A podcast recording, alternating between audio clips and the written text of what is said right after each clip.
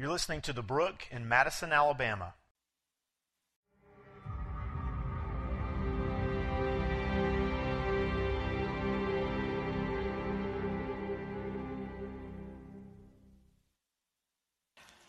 At some point in life, we go through the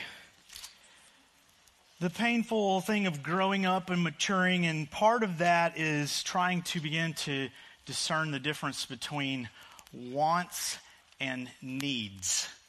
Uh, we have this conversation in our home sometimes.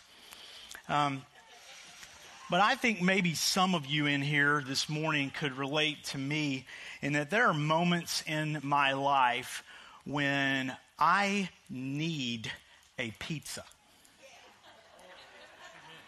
Now, there, there are moments when, you know, you just think, oh, hey, pizza would be good, and that's one of the things you toss out.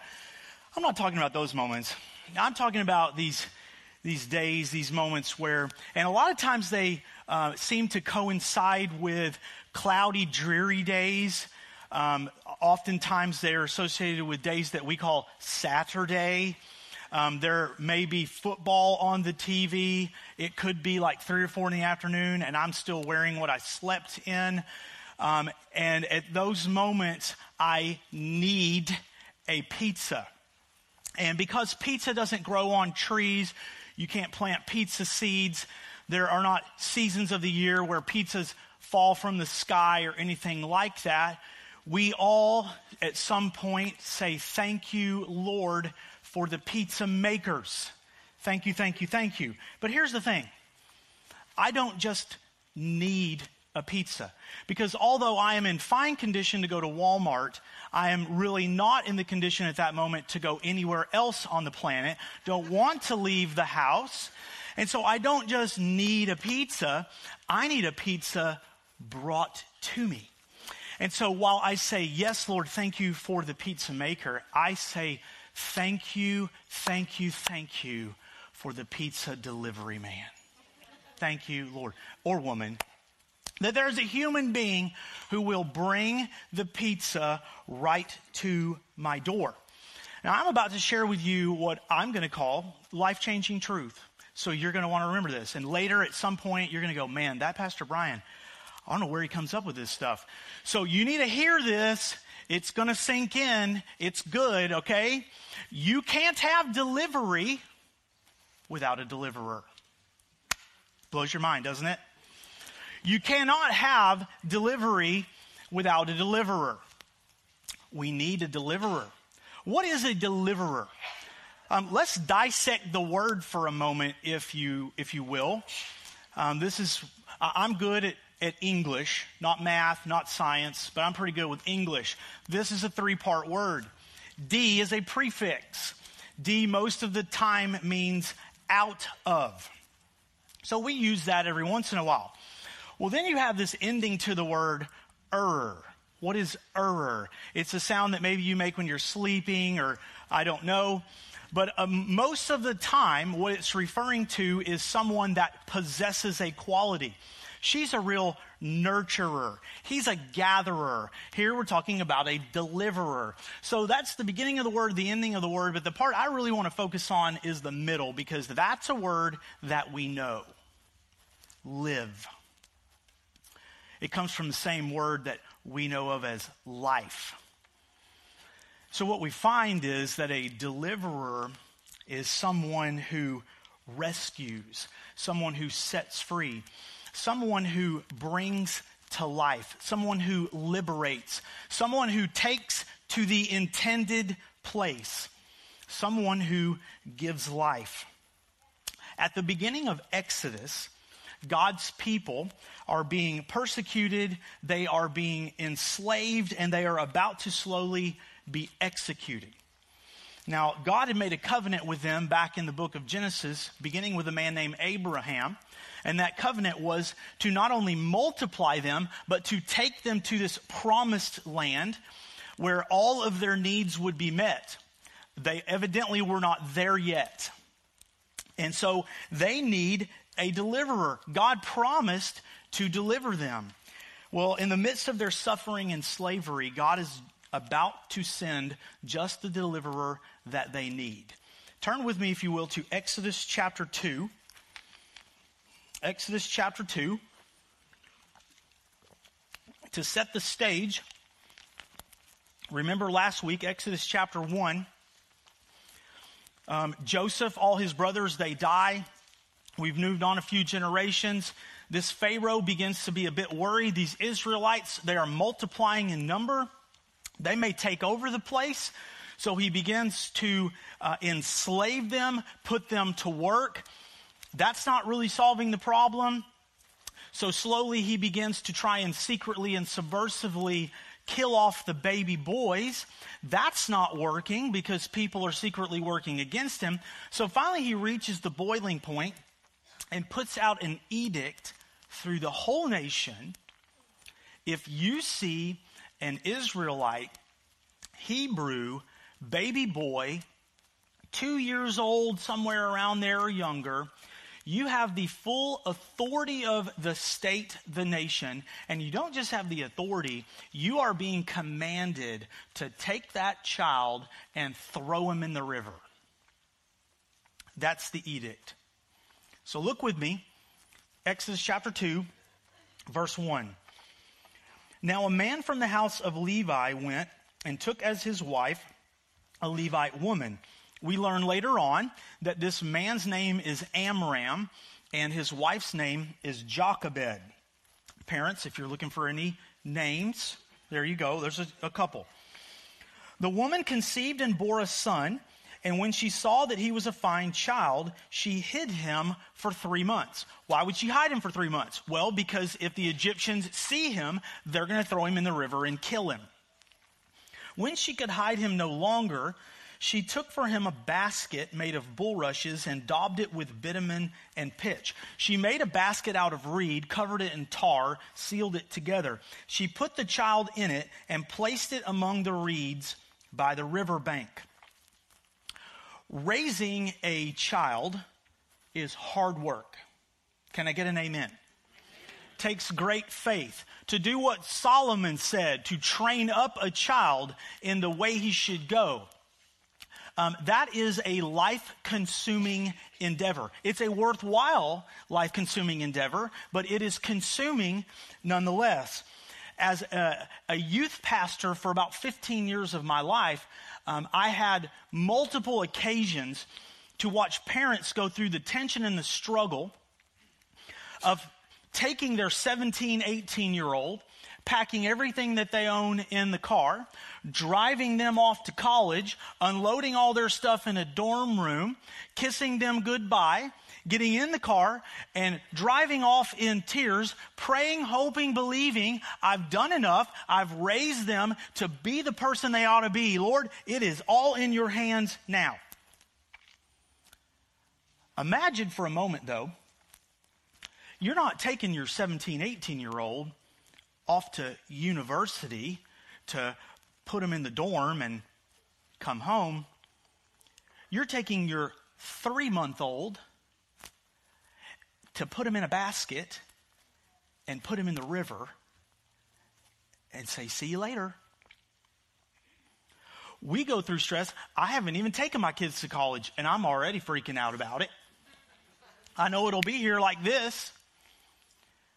Imagine being Jochebed, this woman who is putting her child in the river, the, one of the deadliest rivers in the world. I'm, I'm, I'm unloading my kid at school. I don't know, can he make decisions for himself? Can she take care of herself? I'm putting my kid in the river. He can't even talk or walk. This is significant. Imagine the weight and the burden on this woman. Look at verse 4. His sister stood at a distance to know what would be done to him. We also learn later that this sister's name is Miriam. We don't know if mom said, Hey, follow behind me and, and watch everything that happens, or if she was secretly sneaking around. We don't know if she was brokenhearted over what was about to happen to her brother, or if maybe she was angry and bitter at her mom for making this decision. We don't know any of that. All we know is that for some reason, she's there and she's watching. Verse 5. Now the daughter of Pharaoh came down to bathe at the river while her young women walked beside the river. She saw the basket among the reeds and sent her woman to get it. When she opened it, she saw the child, and behold, the baby was crying. She took pity on him and said, This is one of the Hebrews' children. We, we've finished Exodus chapter 1. We're one chapter in. And already there's the temptation when you read Exodus chapter 1 to kind of have this feeling of those Egyptians. Those Egyptians are persecuting God's people. Those Egyptians are enslaving God's people. Those Egyptians are murdering God's people.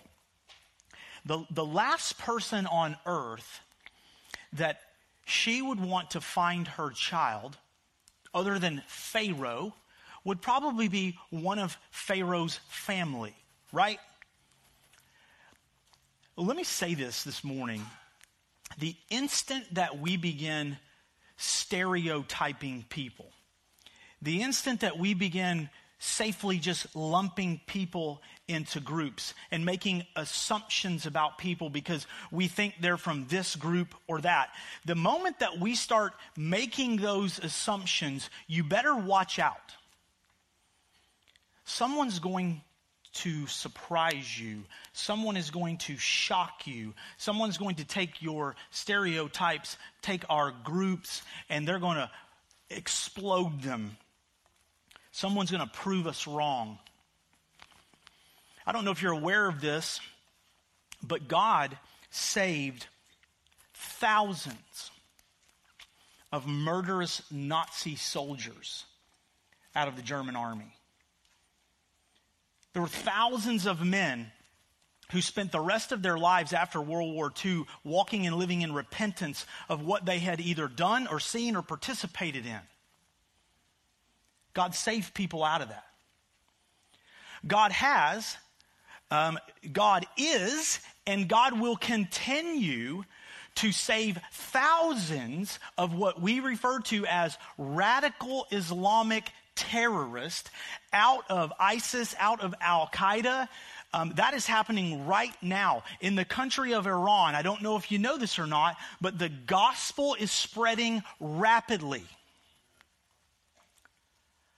I have seen numerous very, very educated, staunch, arrogant, adamant atheists saved out of the academic culture that they'd been immersed in their whole life.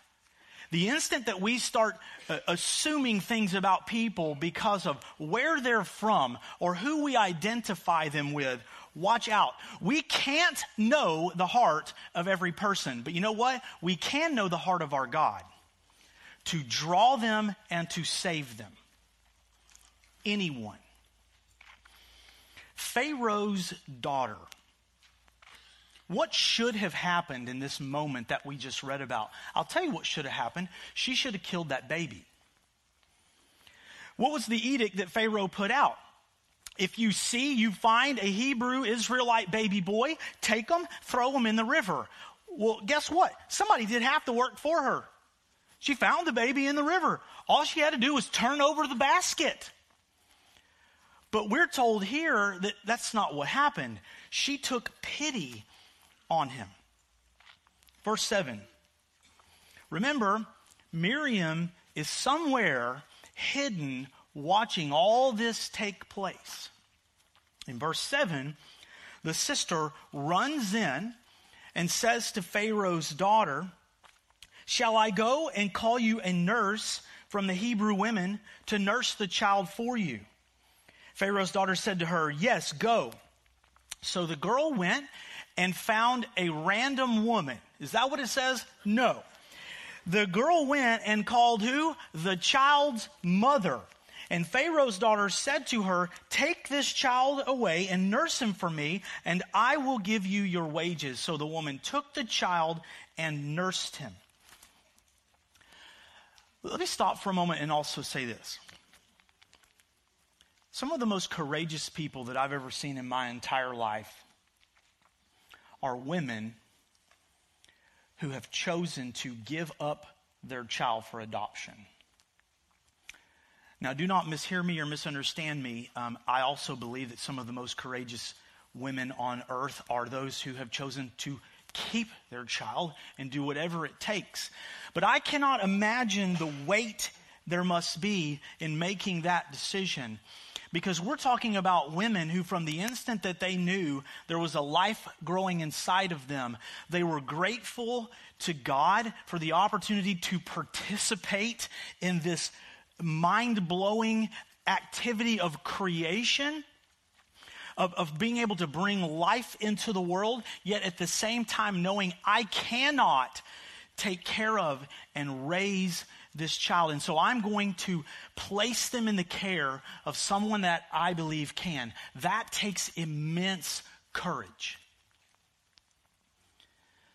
Some of the greatest faith I've seen in my life are parents who have raised their son, their daughter, to know the Lord, to walk with the, war, the, Lord, and see that child run away from God and from them and rebel and spend years praying and waiting and praying and waiting for the Lord to draw them home, literally and spiritually.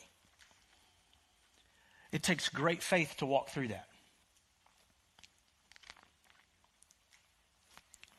I've seen moments and you know what's crazy is that every single one of us can see these moments because they're all over the internet. You can see these moments where birth mothers are reunited with their children after 10, 15, 20, 30, maybe 40 years. And let's just be real, you're going to need some Kleenex.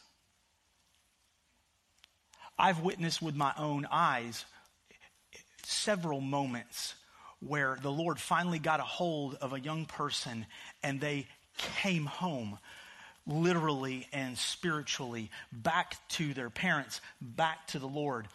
To say that those are powerful moments is a gross understatement. Why am I bringing this up? Well, imagine for a moment you didn't give your child up for adoption you didn't see your child run off in rebellion. You took your child, put him in a basket, put him in the river, and you walked away. And you you had prayed before then and you're praying now and you are realizing I may never see this child again. If this child knows what I did, would they ever forgive me? Would they ever be able to love me? Imagine the weight that must have been on this woman, this mother. But now, the next thing you know, possibly like hours later, your daughter comes walking in the door, not with her friend. No, she has this beautiful Egyptian princess with her who's got something in her arms. What in the world is that? A baby. And it's not just any baby, it's your baby. And she's coming in and saying, Hey, I found this baby in the river. Would you take care of it for me? Oh, and hey, by the way, I'll pay you to do it. My kids are 13 and 15. It was a while ago that they were born. I remember it all like it was yesterday. And I, I will tell you, everybody in the hospital, I assure you, was just as grateful to participate in the Mayfield births as the Mayfield. We all had a great time. Uh, I especially remember when my daughter was born, the nurses, they had to love me. I bought them Krispy Kremes. We, we just had a great day together. But after a couple of days, you can kind of begin to tell they want you to go. We got to get you out of this room. Somebody else needs to have a baby.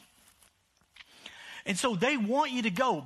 However, they don't want you to go so bad that they're going to forget to come in and say, We need you to sign these papers, and here's what you owe us.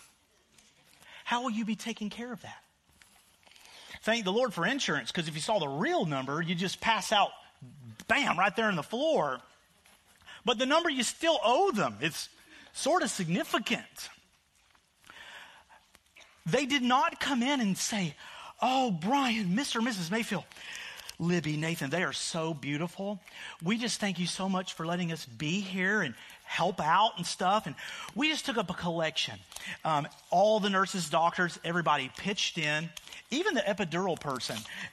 And, and, and I counted it, and it's a lot of money, but I'll just say, I don't think it's enough. So here's what I'm going to give you my credit card. It's the hospital's card. We know you're going to have diapers and formula and all that stuff. Just take it, just get whatever you need.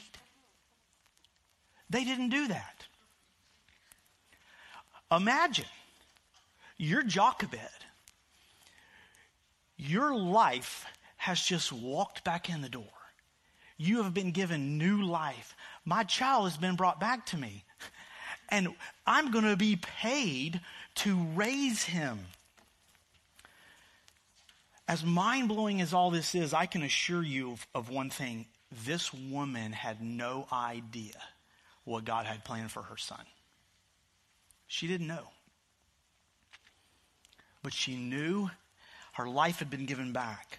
Exodus chapter 10, excuse me, chapter 2, verse 10.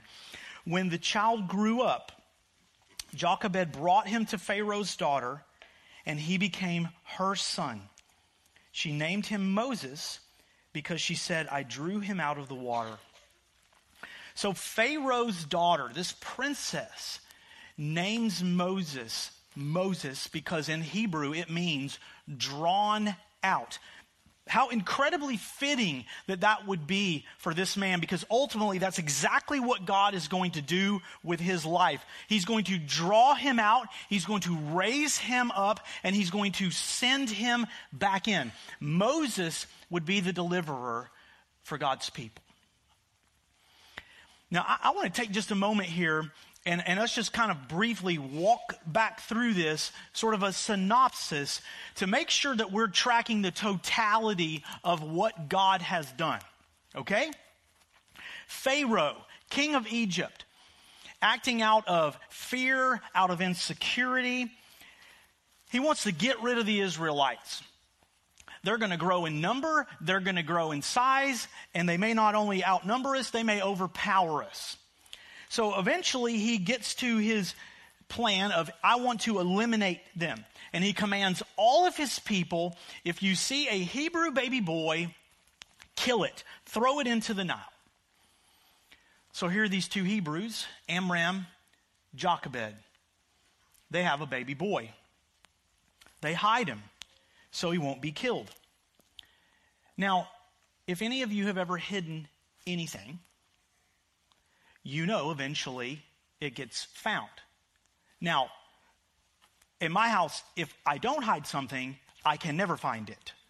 But if you hide stuff, see, Jesus even said the things that we try to hide, sweep under the rug in our life, eventually they're all going to surface.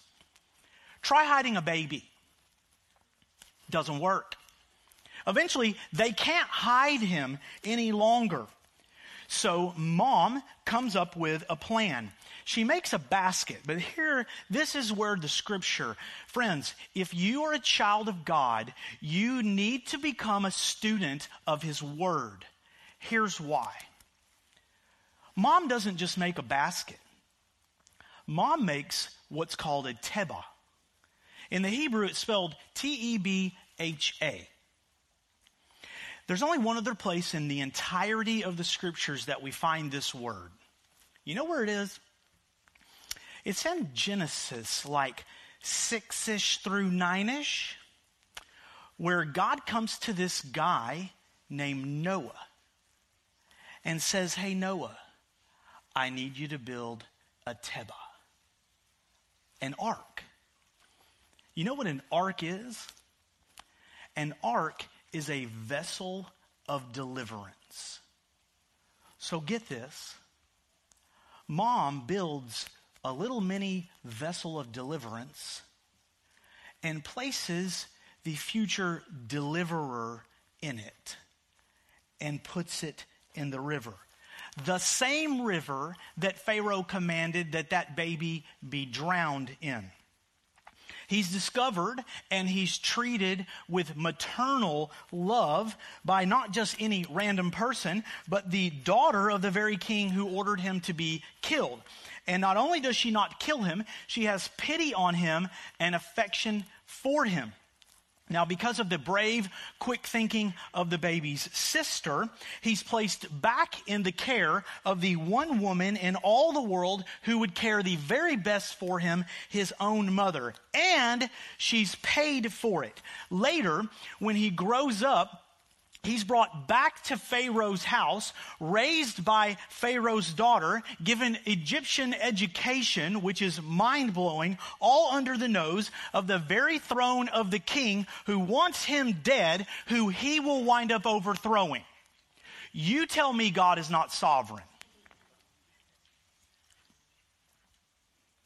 There's Exodus 2. God's people need a deliverer without question, it's probably not who any of them would have thought. It's not when they would have wanted. It doesn't happen how anybody would ever dream up. Why? Because that's how God rolls. He doesn't do things our way. Trust me when I say that they would want sooner rather than later because we just read about Moses being born. Moses has to grow up. Moses has to flee. Moses has to be drawn out in the wilderness. Then Moses has to come back. We got about 80 years to go now. They would want sooner rather than later. And you know what? So would we. Whatever it is that we're walking through, whatever valley that it is that we're in, whatever circumstance that we're going, hey, God, when are you going to do something about this? We always want sooner rather than later. God is sovereign. His timing is perfect. We want like bigger rather than smaller.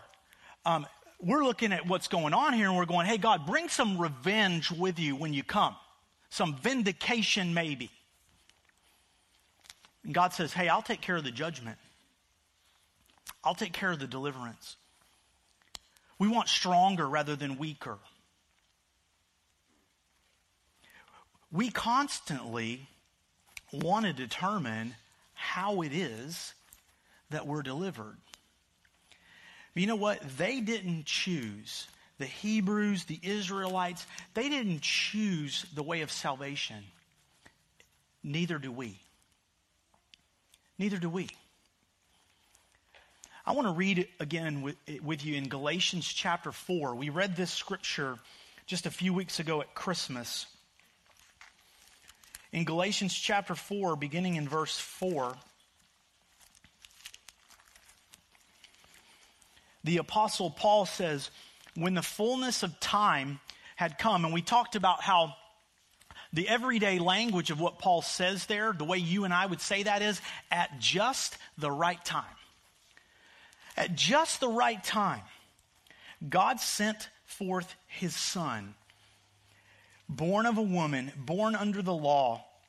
God sent the deliverer to be one of us, to redeem those who were under the law so that we might receive adoption as sons and daughters. And because we are now sons and daughters of the Most High God, God has sent the Spirit of His Son into our heart, crying out, Father. Because you and I are now children of God, the Spirit testifies within us that we belong to Him. So you are no longer a slave, but a son. And if you are a son, then an heir through God in Christ. And because of this, Paul writes to the Romans in Romans 8 and says, There's therefore now no condemnation for those who are in Christ Jesus. For the law of the Spirit of life, the deliverer has come to set you free from the law of sin and death. And so now anyone who will confess with their mouth Jesus is Lord and believe in their heart God raised him from the dead will be saved. Jesus came, Jesus lived, Jesus suffered and died, Jesus rose again, Jesus ascended back to the Father. The gospel, the good news of the gospel changes us. Well, after all that's happened and the gospel has gone out and Jesus' disciples have spread out all over the place, we find John. He's been exiled out onto this island called Patmos. And he has a vision, and, and Jesus speaks to John and begins to tell him this is what's going to take place. And I want you to hear what Jesus says to you and to me in Revelation chapter 3, verse 20. Jesus says, Behold, I stand at the door and knock. If anyone hears my voice and opens the door, I will come into him and eat with him, and he with me. Friends, let's go back for a moment to my pizza. Okay? And I want you to imagine with me that I don't just need a pizza, but I'm like dying of hunger.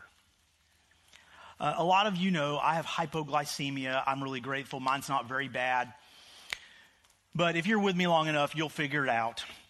I get irritable and cranky and all that. If you've been to Guatemala with us, um, Sue Ann basically like warns people who are on my team, make sure Brian eats like every two hours.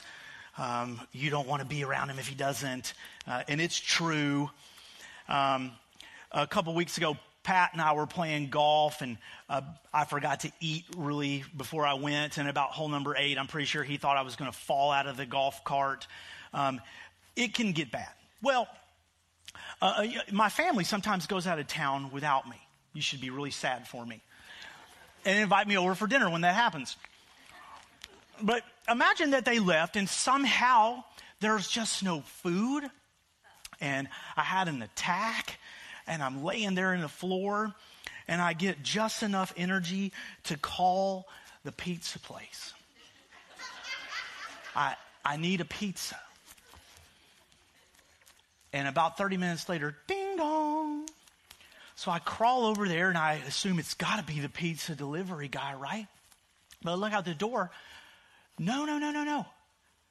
I, I recognize that guy. I didn't tell you all this, but I know the pizza guy, Tony. Uh, he works down, his store's down the street from us. He works out with me a couple days a week. And I look out the door, and it's Tony's son.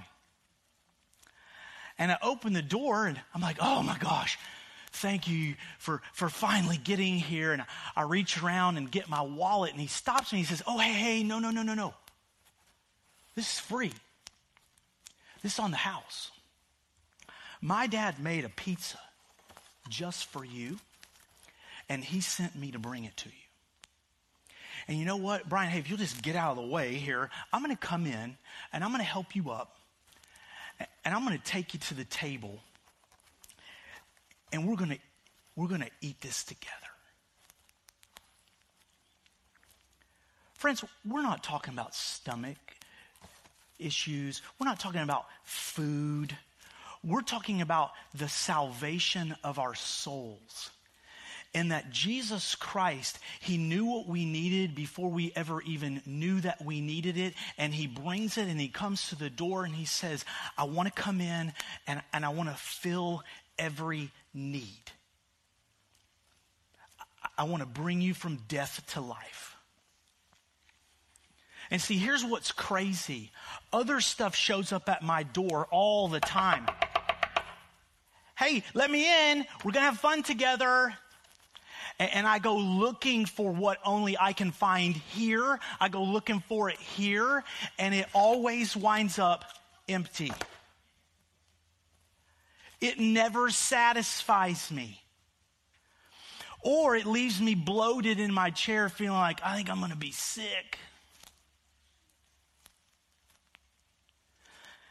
And all the while, the thing that I need most, Jesus Christ brings, and he says, I've come that you might have a life to the fullest, that you might eat and you might be satisfied. You cannot have delivery without a deliverer. Jesus delivers, and only Jesus does. God loved the world so much that he sent his Son, that whoever would believe in him might not perish, but have everlasting life. God's people needed a deliverer from Egypt, and as we're going to see in the weeks to come, Moses would point to the one greater than himself, the true deliverer that we all need from slavery to sin and death. Thank you, God. Let's pray together.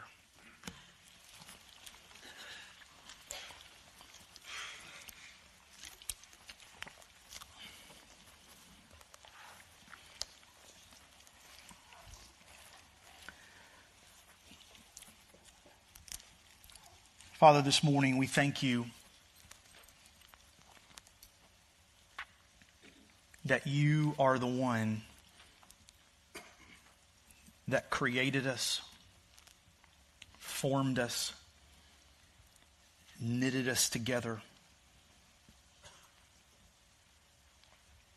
You search us, you know us.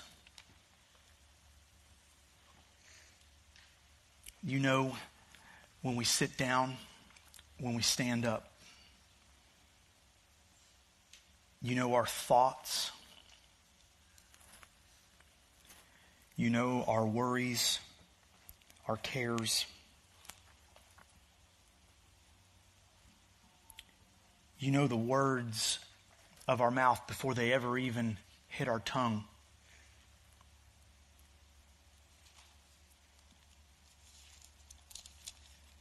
God, you know the steps that we take, you know the valleys that we walk through.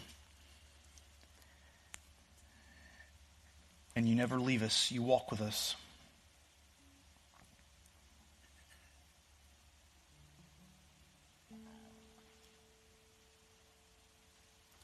Lord, we desire today to have the heart of David that would say, How precious are your thoughts to me, O Lord.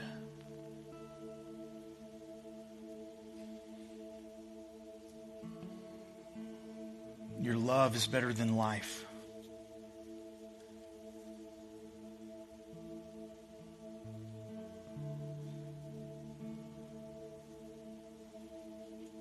Lord, we ask this morning that you would search us.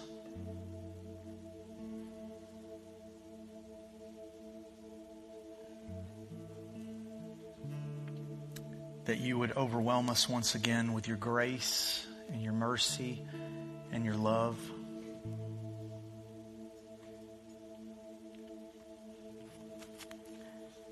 In just a moment, we're going to respond to the Lord in song.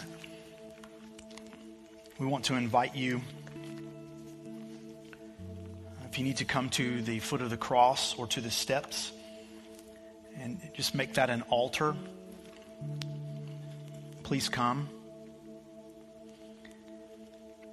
If you're here this morning and you need someone to pray with you or to share with you the good news of the gospel, how Jesus changes everything, some of our pastors, elders, and leaders are going to be in the back. They would love to talk with you and pray with you. Lord Jesus, these moments are yours. We exalt you. We lift you up. We proclaim that you are King of kings, Lord of lords. You are the deliverer. Be glorified. Let's stand together.